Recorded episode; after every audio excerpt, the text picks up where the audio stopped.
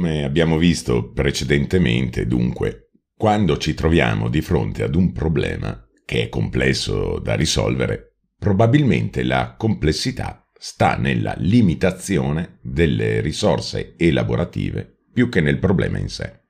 Come può dunque l'essere umano superare la limitazione data dalla complessità dello spazio del problema?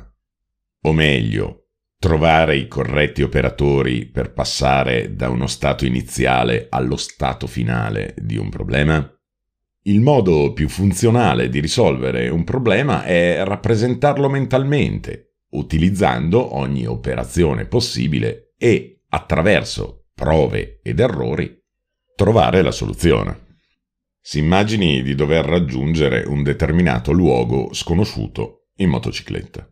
Ci si rappresenta mentalmente il percorso, anche con l'aiuto di una mappa, e si trova il tragitto più funzionale alle proprie esigenze, siano esse di rapidità nel raggiungere il luogo, siano panoramiche, ovvero siano di interesse culturale.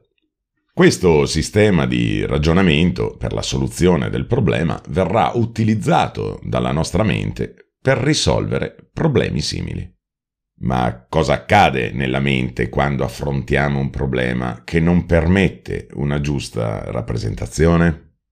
Un caso classico dell'incapacità nel trovare la soluzione immediata ad un problema con la giusta rappresentazione è quello descritto dal quadrato di Mayer, che prende il nome dallo psicologo tedesco Norman Mayer, che lo elaborò negli anni 30. Il problema consiste nel connettere i nove punti di una figura con quattro segmenti senza mai staccare la penna dal foglio.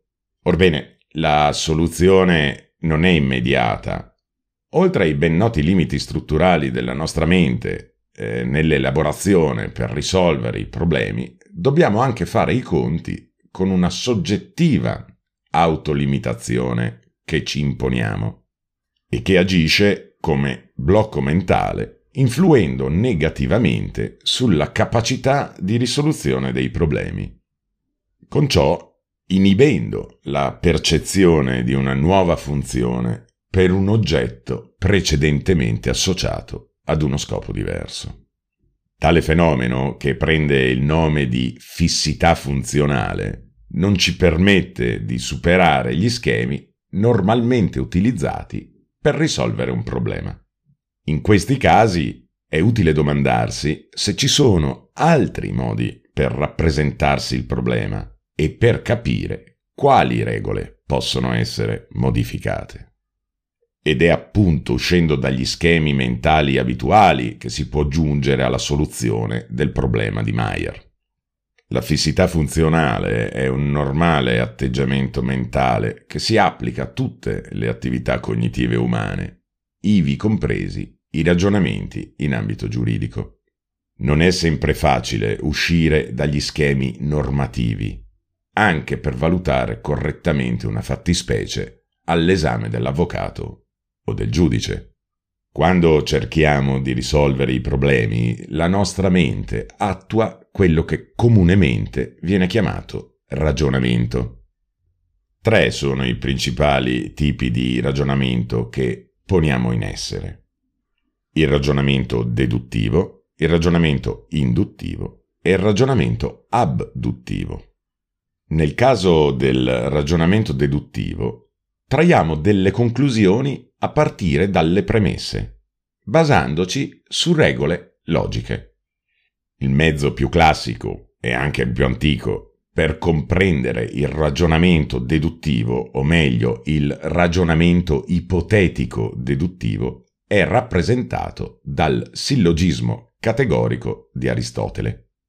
Da una premessa che esprime una regola generale, attraverso una seconda premessa che esprime un caso specifico, si arriva ad una conclusione specifica.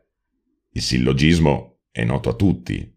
Premessa 1. Tutti gli uomini sono mortali. Premessa 2. Socrate è un uomo. La conclusione. Socrate è mortale. Un sillogismo categorico è valido se la conclusione è necessariamente vera alla luce delle premesse, altrimenti è invalido. Nella realtà, tuttavia, ci avvaliamo maggiormente di ragionamenti induttivi più che deduttivi, così come accade nei ragionamenti giudiziari. Ma andiamo con ordine. Charles Sander Peirce, uno dei padri fondatori della semiotica, che fornì un grande contributo alla filosofia della scienza e alla logica, formulò i tre stili di ragionamento che ci permettono di giungere a delle conclusioni, date determinate premesse. Dunque la deduzione, l'induzione e l'abduzione, come abbiamo visto. La deduzione trae conclusioni necessariamente vere qualora le premesse siano vere, come nel già visto sillogismo aristotelico. È un ragionamento in avanti, che procede da eventi noti per giungere alle loro prevedibili conseguenze, partendo da una causa e giungendo ad un effetto. Nell'induzione, invece, il ragionamento avviene tramite un procedimento che, partendo da singoli casi particolari, cerca di stabilire una regola generale. Si procede dunque dal particolare al generale. Il metodo di indagine induttivo è alla base delle scienze legate all'osservazione. E un classico esempio di ragionamento induttivo è il seguente. Ho pescato da un sacco una pallina blu, e questa è la prima premessa, ho pescato dallo stesso sacco un'altra pallina blu, e questa è la seconda premessa, è ragionevole concludere che tutte le palline contenute nel sacco siano blu.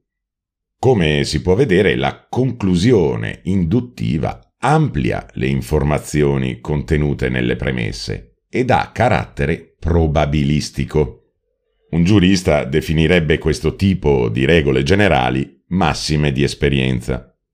Infine, nell'abduzione o induzione volta alla spiegazione, il ragionamento procede a ritroso, alla ricerca di spiegazioni, quando, a partire da alcuni eventi, ci sforziamo di ipotizzarne le possibili cause o spiegazioni.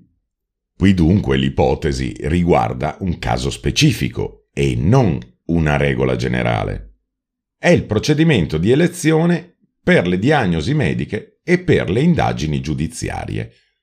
Un esempio possibile del metodo abduttivo è il seguente. La premessa 1 sarà questi fagioli sono bianchi.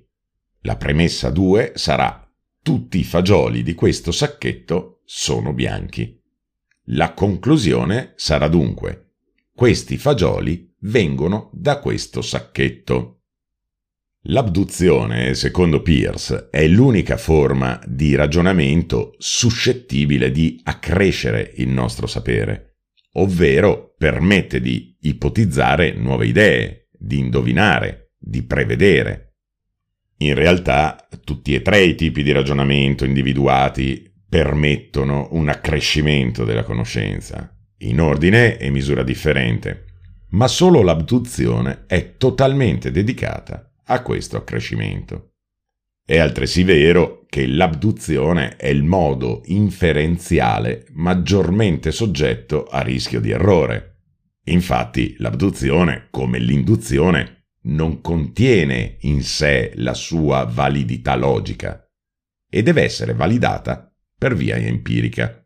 Non si potrà mai però avere una conferma assoluta, bensì solo in termini di probabilità. Potremmo dire di avere svolto un'abduzione corretta se la regola che abbiamo scelto per spiegare il nostro risultato riceve tali e tante conferme che la probabilità che sia quella giusta equivalga ad una ragionevole certezza e, in secondo luogo, se non vi sono altre regole che spiegano altrettanto bene i fatti osservati. Sebbene tale forma di ragionamento risulti essere la più utilizzata nel tentativo di spiegare gli eventi, la nostra mente è sempre a rischio di processi di fissità funzionale, portandoci a concentrarci su aspetti limitati o parziali di quanto oggetto della nostra valutazione. Come abbiamo visto, nonostante i formalismi definitori dei modi attraverso i quali ragioniamo, con lo scopo ultimo di prendere una decisione, il nostro efficiente cervello permette alla nostra mente di ottimizzare ed è qui che in gioco entrano le euristiche, anche all'interno delle aure di tribunale. Il ragionamento è quindi come un binocolo, ci permette di vedere più lontano ma non ci dà una visione completa. Come ricorda Daniel Kahneman, il ragionamento è come una macchina. Può essere utilizzata per raggiungere conclusioni corrette o errate, a seconda di come è stata progettata e utilizzata.